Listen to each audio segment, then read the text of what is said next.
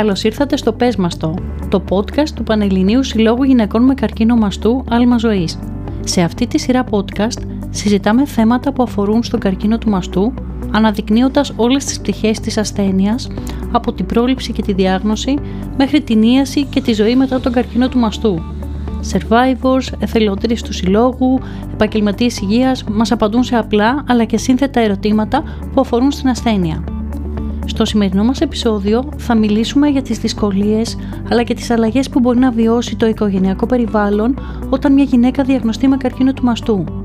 Μαζί μας έχουμε τον αγαπητό μας κύριο Άρη Γαβριλίδη, ο οποίος ως σύζυγος της κυρίας Κλεοπάτρας Γαβριλίδου, η οποία υπήρξε πρόεδρος του Πανελληνίου Συλλόγου Γυναικών με Καρκίνο Μαστού Άλμα Ζωής για 15 έτη, έχει βιώσει σε προσωπικό επίπεδο το πώς είναι να μαθαίνεις ότι ένα αγαπημένο σου πρόσωπο έχει διαγνωστεί με καρκίνο μαστού. Μέσα έτσι από την σημερινή μας συζήτηση θα μας μεταφέρει την προσωπική του εμπειρία ως φροντιστής και θα μας μιλήσει και για τις προκλήσεις και τυχόν αλλαγές που βίωσε τόσο ο ίδιος όσο και η σύζυγός του την περίοδο της διάγνωσης. Κύριε Άρη, καλησπέρα. Καλώς ορίσατε. Σας ευχαριστούμε πολύ που είστε κοντά μας σήμερα. Εγώ για την πρόσκληση ευχαριστώ. Είναι μια ωραία ευκαιρία συγγνώμη, να μιλήσει κανείς για τις εμπειρίες του οι οποίες ενδεχομένως να ωφελήσουν τους ανθρώπους οι οποίους τους ακροατές μας. Αυτός, αυτός ακριβώς είναι ο σκοπός μας και ακριβώς επειδή έχετε βιώσει έτσι προσωπικά αυτή την εμπειρία του να είστε φροντιστής μιας γυναίκας που ε, όχι μόνο διαγνωστική με καρκίνο του μαστού αλλά ήταν και για πολλά χρόνια έτσι ενεργή σε έναν ε, σύλλογο ασθενών οπότε γνωρίζετε πολύ καλά και τις δυσκολίες ή τα θέματα που μπορεί να αντιμετωπίζουν ε, έτσι οι γυναίκες που μπορούν να ε, διαγνωστούν με καρκίνο του μαστού. Ε, θα θέλουμε να ξεκινήσουμε την κουβέντα μας έτσι λέγοντας μας λίγα λόγια από τη δική σας εμπειρία, ξεκινώντας έτσι από το πότε έγινε αυτή η διάγνωση στη δική σας ε, σύζυγο. Α, συμπτωματικά φέτος, δηλαδή σε δύο εβδομάδες, τρεις, κλείνουμε 25 χρόνια. 25. Τότε η γυναίκα μου ήταν 49 ε, ετων και ήταν Παρασκευή του Λαζάρου θυμάμαι. Είχαμε πάει να κάνουμε μία μαστογραφία και μας είπε τα μαντάτα ο γιατρος Και στη συνέχεια μπήκαμε σε όλη αυτή την, την πορεία της, τη διαδικασία. Ε, σημειωτέων ότι η γυναίκα μου φρόντιζε να κάνει check-up. Έκανε κάθε χρόνο μαστογραφία. Κάποια στιγμή όμως ο γυναικολόγος της της λέει: Δεν χρειάζεται να κάνεις μαστογραφία, σε καλύπτω εγώ με την ψηλάφιση που κανω Οπότε επί τέσσερα χρόνια δεν έκανε μαστογραφία, επισκεπτόταν το γυναικολόγο της, αλλά προφανώς η ψηλάφιση και μόνο δεν αρκεί να διαγνώσει κανείς έγκαιρα τον, τον όγκο. Οπότε όταν διαγνώστηκε ήταν πλέον αργά. Ο όγκος είχε μεγαλώσει και είχε ξεπεράσει τα 4 εκατοστά. Μάλιστα. Πώς, πώς, ε, πώς νιώσατε κύριε Άρη όταν μάθατε ε, αυτό το νέο, όταν μάθατε ότι υπάρχει διάγνωση καρκίνου μαστού. Ε, ήταν κεραυνός εναθρία. Πήγαμε να κάνουμε μια εξέταση ρουτίνας όπως τη φανταζόμασταν, αλλά τελικά ότι δεν ήταν ρουτίνα. Ήταν από την άλλη την πλευρά η πρώτη φορά που ήρθαμε σαν οικογένεια σε επαφή, σε άμεση επαφή με τον καρκίνο. Εντελώς ξαφνικά. Στη συγκεκριμένη περίπτωση θυμάμαι μετά τη διάγνωση βγήκαμε σε, κάποια, σε κατάσταση αλόφρονα και θυμήθηκα μια παλιά συνάδελφο η οποία μου είχε πει ότι είχε κάνει εγχείρηση πριν από αρκετά χρόνια με καρκίνο μαστού, αλλά ήταν με χαρά στη δουλειά της. Αυτή η εικόνα, την οποία μετέφερα φυσικά στη γυναίκα μου, μας έδωσε μια περισσότερη ψυχραιμία, διότι ως τότε ε, νομίζαμε και πιστεύαμε ότι καρκίνος ίσον θάνατος. Βέβαια, 25 χρόνια πίσω ήταν πολύ διαφορετική η αντίληψη των ανθρώπων. Ακριβώς αυτό το πράγμα. Και βρήκε όμως αυτή τη, αυτή τη, αυτή το παράδειγμα που πήρα εγώ και που άντλησα κουράγιο από την υγιή πλέον συναδελφό μου είναι σε τελευταία ανάλυση αυτό που κάνει το άλμα ζωής με την στήριξη στις ε, νέες ασθενείς. Δηλαδή έρχεται η εθελόντρια στο σπίτι, πηγαίνει η εθελόντρια και βρίσκει την ασθενή στο νοσοκομείο και της λέει «Κυρία μου, εκεί που ήσουν εσύ κάποτε είμαι τώρα εγώ». Και αυτό έδωσε μεγάλη κουράγιο, ένα πρώτο κουράγιο και σε μένα και στη γυναίκα μου. Στη συνέχεια η δεύτερη αν θέλετε δόση κουράγιου ήταν όταν ε, η εθελόντρια από το Σύλλογο Γυναικών με καρκίνο μαστού άλμα ζωής τότε επισκέφθηκε τη σύζυγό μου.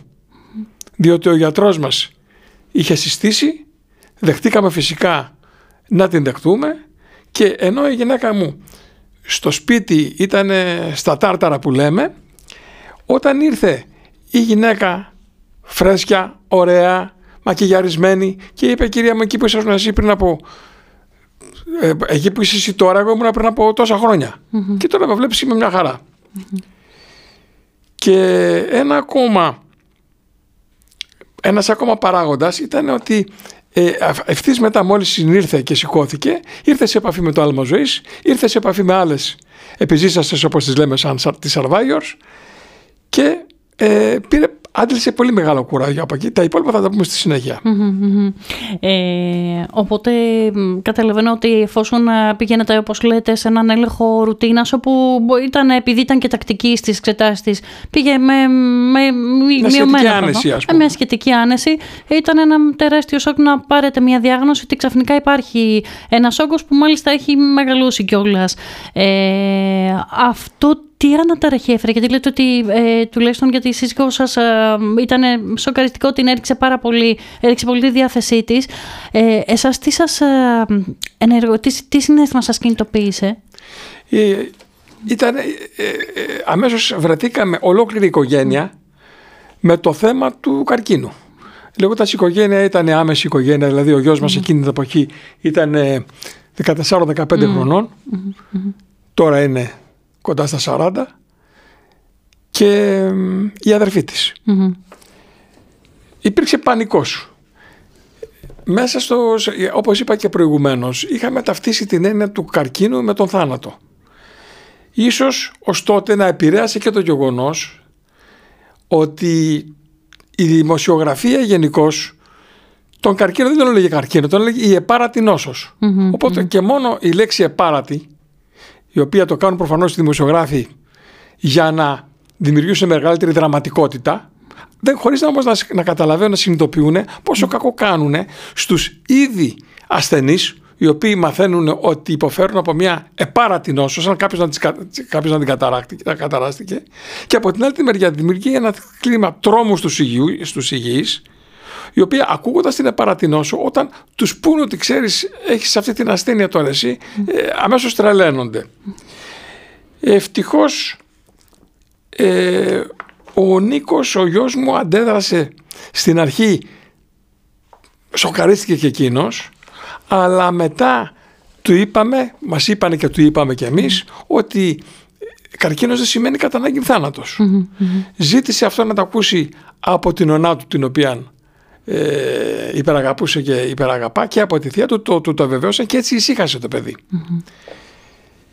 Και όλοι μας μαζί τώρα, δηλαδή όλη η οικογένεια στηρίξαμε την Κλεοπάτρα με την παρουσία μας, με την αγάπη μας, με τη φροντίδα μας. Ακριβώς και αναφέρεται και λέω ότι έλαβε και βοήθεια μιλώντας έτσι με εκπαιδευμένη εθελόντρια του, του Συλλόγου Όλμα Ζωής. Έτσι οι ανάγκες της εκείνη την περίοδο ποιες ήταν, τι, τι παρατηρούσατε, γιατί είχε μια πεσμένη διάθεση, υπήρχαν ανάγκες έτσι που να παρατηρούσατε ότι στις οποίες χρειαζόταν βοήθεια; Ε, χρειαζόταν πράγματι πολλαπλή βοήθεια, δύο κατηγοριών θα έλεγα. Η πρώτη ήταν η ιατρική βοήθεια, η ιατρική στήριξη. Ευτυχώς πέσαμε σε καλούς γιατρούς. Και ο χειρουργός και ο ογκολόγος στη συνέχεια και ο ακτινοθεραπευτής κτλ. Ήταν άρεστοι. Δεν είχαμε κανένα απολύτως παράπονο και βοηθήθηκε πάρα πολύ.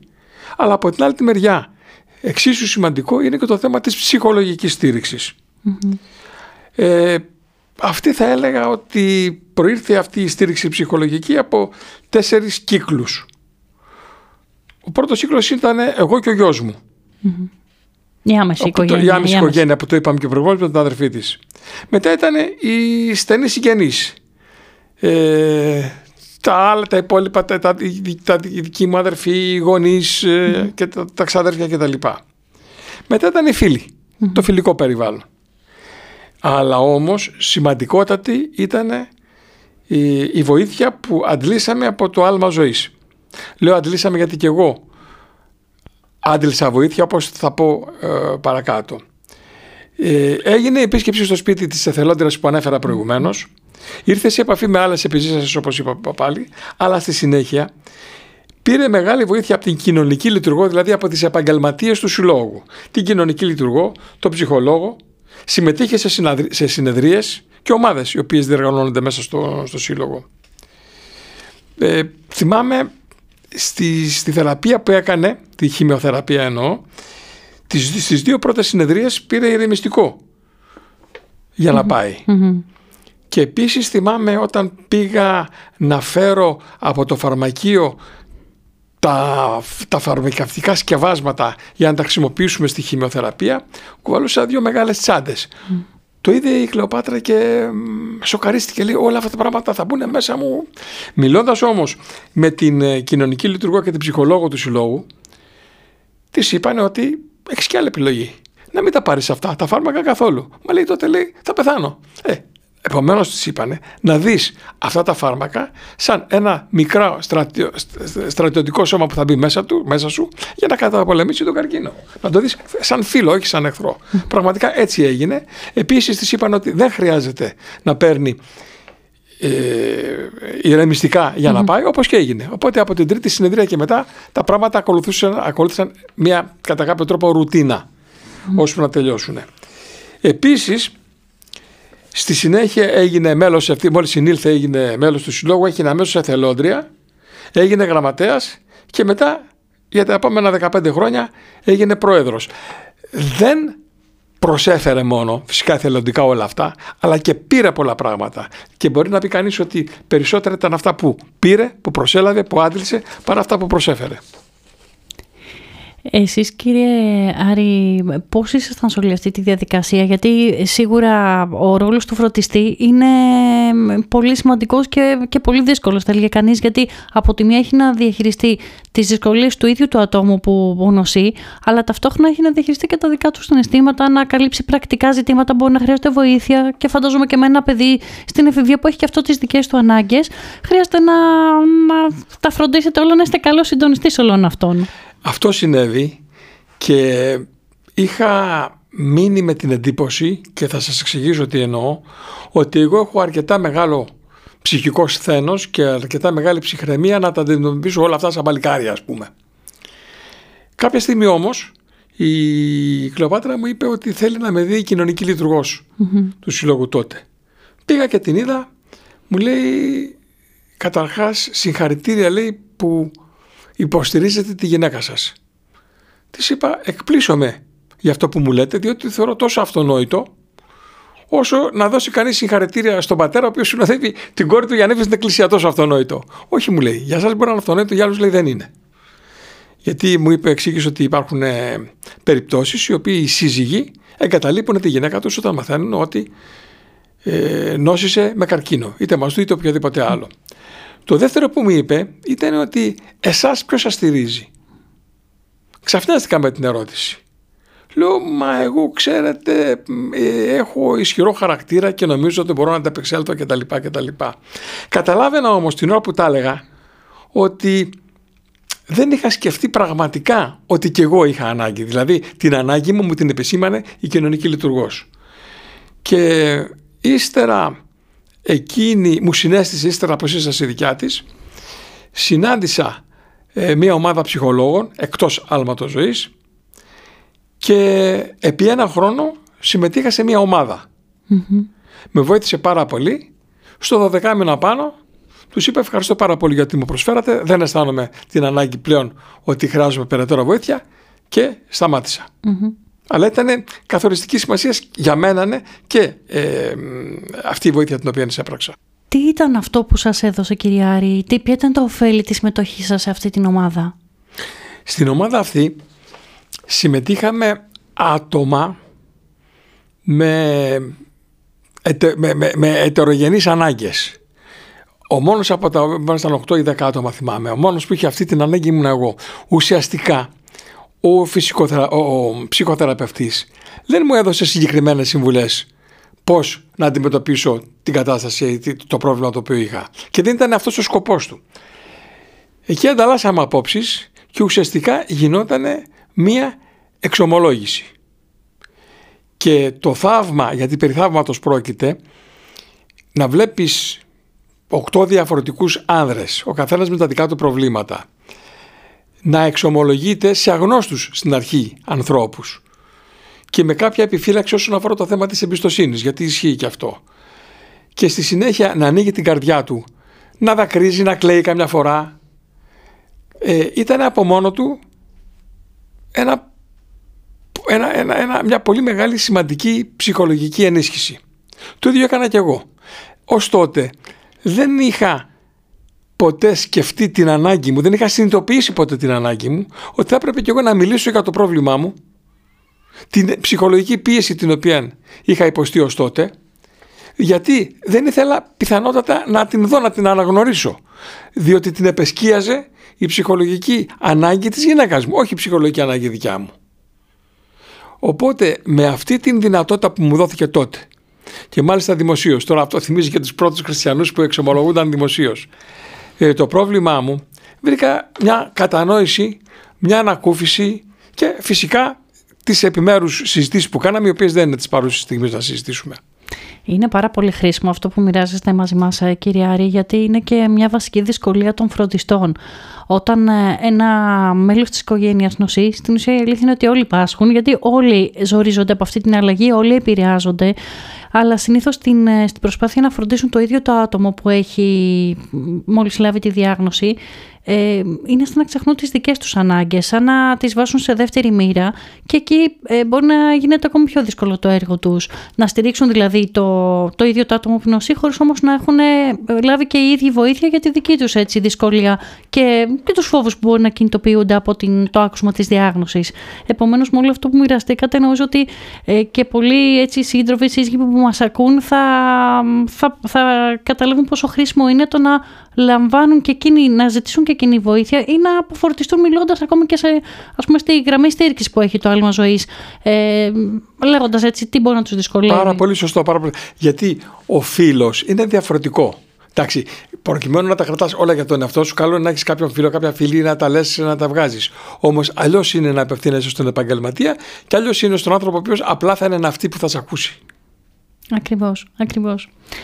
Ε, Οπότε κυριαρχεί έτσι μέσα από την εμπειρία σας όλη αυτή, ε, τι θα συμβουλεύατε ένα άτομο που μόλις έμαθε τώρα ότι η σύζυγός του διαγνώστηκε; Κρίνοντας από την ε, εμπειρία μου, το πρώτο πρώτο είναι ψυχραιμία. Να βγάλει από το νου του ότι ο καρκίνος σημαίνει οπωσδήποτε θάνατο. Με τα σύγχρονα μέσα της ιατρικής δεν ισχύει αυτό το πράγμα. Και βέβαια σημαντικό ρόλο, θα πω κάτι κοινότυπο, αλλά πρέπει να το πω, σημαντικό ρόλο στο, στην κατάσταση που θα βρεθεί η σύζυγός του από πλευράς ασθενείας είναι οι προληπτικές εξετάσεις οι οποίες θα έχει κάνει ως τότε. Ε, το δεύτερο σημείο είναι οπωσδήποτε οπωσδήποτε, να μην διανοηθεί καν να την εγκαταλείψει. Σας ανέφερα προηγουμένως τι μου είχε πει κάποτε η κοινωνική λειτουργός, γιατί, γιατί συμβαίνει πραγματικά. Ε, θεωρώ προσωπικά ότι είναι η έσχατη και πλέον κατάπτυστη μορφή προδοσίας αυτό το πράγμα που μπορεί να κάνει κάποιος. Μετά, να ανέχεται δείχνοντας κατανόηση τις όποιες εκρήξεις θυμού εκνευρισμού ή γκρίνιας της γυναίκας του. Να ξέρει ότι μην το παίρνει προσωπικά, ότι ξέρει, μου, μου επιτίθεται αυτή τη στιγμή η γυναίκα, αλλά να σκέπτεται ότι αυτές οι αντιδράσεις προέρχονται από το μεγάλο φόβο που της δημιουργεί η ασθένεια. Καθώς αισθάνεται να απειλεί τη ζωή της. Πώς θα το κάνουμε; Και εάν φέρει εκείνος τον εαυτό του προς στιγμή στη θέση της και σκεφτόταν εκείνος πώς θα αντιδρούσε, αμέσως θα καταλάβει ότι δεν πρέπει να παρεξηγεί και να τσιμπάει που λέμε στις όποιες προκλήσεις, εκνευρισμούς, θυμούς κτλ. κτλ. Ε, μια άλλη βοήθεια που θα μπορούσε να προσφέρει είναι, εφόσον το επιτρέπει φυσικά το επάγγελμά του, όταν επισκέπτεται η σύζυγός του τους γιατρούς για τις θεραπείες και τις εξετάσεις να τις συνοδεύει ε, ή ακόμα και να πάρει τις εξετάσεις, να παραλάβει τις εξετάσεις γιατί δεν ξέρεις η εξέταση που παρέλαβες ε, μιλάω μεταγχειρητικά έτσι εάν θα είναι όλα καλά ή κάτι θα προβλέψει, ε, κάτι θα ε, κακό θα προκύψει. Πρέπει να είναι και εκεί δίπλα της. Ε, το άλλο το επίσης αυτονόητο να τη στηρίζει ψυχολογικά όσο και όπου μπορεί. Να την αγαπά ακόμα περισσότερο από ό,τι την αγαπούσε στο παρελθόν, αλλά να της το δείχνει κιόλας με κάθε τρόπο γιατί δεν αρκεί να αγαπάς κάποιον. Πρέπει να του το δείχνεις. Τι άλλο; Και είναι και φαντάζομαι και μια ιδιαίτερη περίοδος, οπότε το, το έχει ανάγκη και η ίδια γυναίκα να νιώσει. Επειδή είναι σε μια ευάλωτη θέση, έχει ανάγκη να δει και αυτή την αγάπη σε πράξη. Ακριβώς, ακριβώς, ακριβώς. Γιατί αν δείξεις τότε έμπρακτα την αγάπη σου, τότε πότε θα τη δείξεις; Και επίσης να έχεις στο μυαλό του ότι ο καρκίνος είναι μια ασθένεια που, όπως είπαμε και προηγουμένως, επηρεάζει όλα τα μέλη της οικογένειας. Οπότε όλα τα μέλη θα πρέπει να κρατιούνται, να δεθούν σαν αλυσίδα ο ένας με τον άλλον, να δίνει κουράγιο ο ένας με τον άλλον, να μην ξεσπούνε καυγάδες μεταξύ τους και διαφωνίες κτλ. κτλ. Ε, να υπάρχει μια, ένα κλίμα ηρεμίας και σύμπνοιας και αγάπης μέσα στην οικογένεια. Ε, τι άλλο. Ε, ε, είναι σημαντικό επίσης να σκέφτεται ότι ο γάμος ε, και η συμβίωση γενικά ή εντός ή εκτός γάμου δεν είναι μόνο τα χαχαχούχα να περνάμε καλά κτλ. κτλ. Ε, αλλά είναι και τα δυσάρεστα και τα οδυνηρά τα οποία θα πρέπει να αντιμετωπίσουμε, να τα ξεπεράσουμε για να ξαναδιηγηθούμε πάλι στα χαρούμενα και τα ευχάριστα.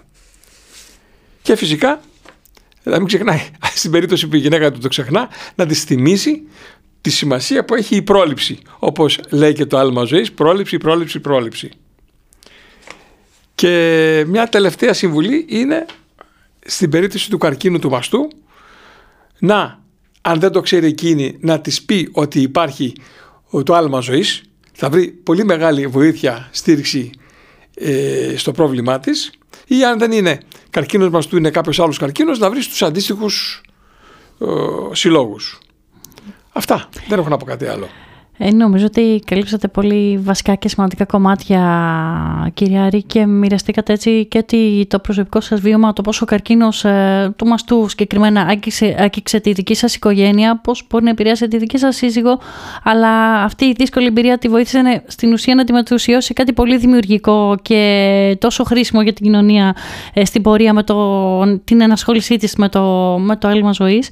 Ε, αλλά... Ελπίζω, απλά ελπίζω ότι ε, έστω και έναν άνθρωπο ε, έναν σύζυγο σαν και εμένα ναι, να, ε, βοηθήσει, να, να το βοήθησαν τα, τα λόγια μου αυτά που είπα έστω και έναν άξιζε τον κόπο που κάναμε αυτή την κουβέντα σήμερα. Ε, είμαι σίγουρη ότι άξιζε, μπορώ να, το, να, να σας διαβεβαιώσω και θα το δούμε και στην πορεία φυσικά όταν θα βγει και το, το επεισόδιο μας έτσι στην, στη δημοσιότητα. Ε, θα θέλαμε λοιπόν να σας ευχαριστήσουμε και να έτσι αφήσουμε το μήνυμα ότι και οι φροντιστές των ατόμων που νοσούν με καρκίνο του μαστού έχει σημασία. Εγώ σας ευχαριστώ, ναι, ναι. Να είστε καλά, να μιλάνε, ε, να μοιράζονται και εκείνοι τη, τα συναισθήματά τους και τις δυσκολίες που μπορούν να βιώνουν, έτσι ώστε να μπορούν να, να στηρίζουν και την, τη γυναίκα τους, το, το δικό τους άτομο που νοσεί. Ε, σας ευχαριστούμε λοιπόν πολύ. Ε, αυτό ήταν το πες μας το για σήμερα. Ελπίζουμε να απολαύσατε και να βρήκατε χρήσιμη τη συζήτησή μας. Μπορείτε να κάνετε εγγραφή για να μην χάσετε τα επόμενα επεισόδια μας και να ακολουθήσετε το Αλμαζωή στα social media για να ενημερώνεστε για τα νέα και τις δράσεις του Συλλόγου. Το επεισόδιο υλοποιήθηκε με την ευγενική υποστήριξη των εταιριών AstraZeneca, Pfizer, Rosta Diagnostics. Μέχρι το επόμενο επεισόδιο να είστε όλες και όλοι καλά.